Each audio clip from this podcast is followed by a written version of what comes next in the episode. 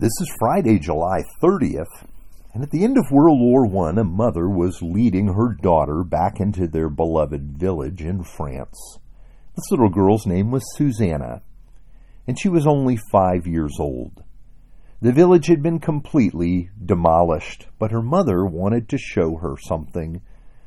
Through the rubble, a bush was growing, and on it bl- was blooming a flower. And her mother told her, "Always remember, Susanna, my dear, that a rose will grow anywhere."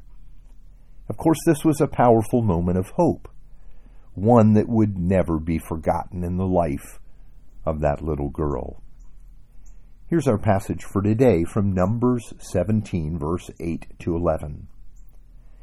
On the next day Moses went into the tent of testimony, and behold, the staff of Aaron for the house of Levi had sprouted, put forth buds, and produced blossoms, and it bore ripe almonds.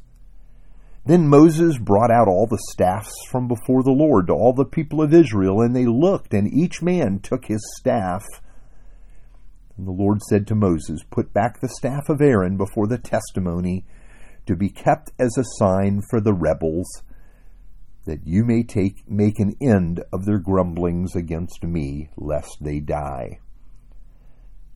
Thus did Moses as the Lord commanded, and so he did.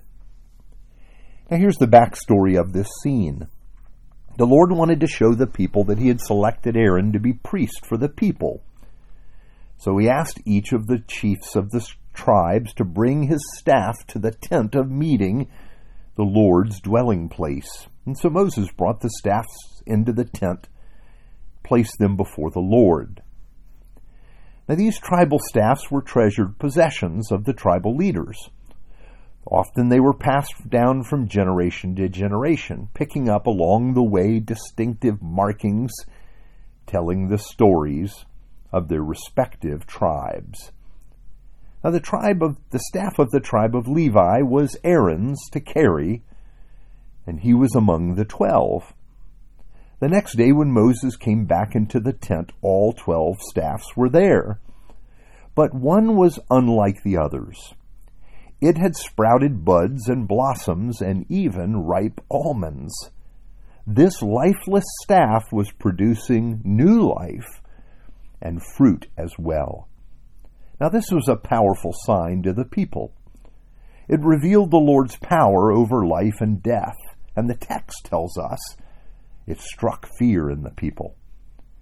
But it also was a message of hope. Yes, a rose can bloom anywhere.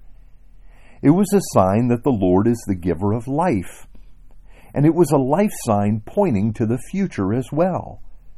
Of course, the Lord had chosen Aaron to be priest, but his ministry would be a life-giving one, and the Lord had plans for his people. It's amazing how powerful a simple sign can be.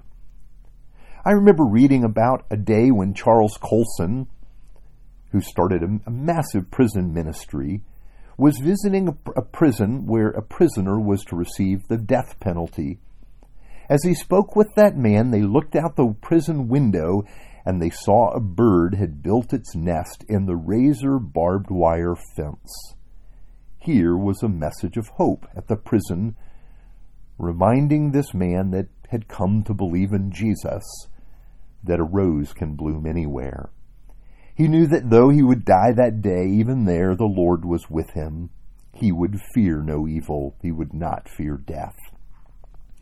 Now each of us needs signs that remind us of the hope that we have in Christ. Maybe for you it's a simple cross that you wear each day, reminding you that Christ died for you and that you are loved by God.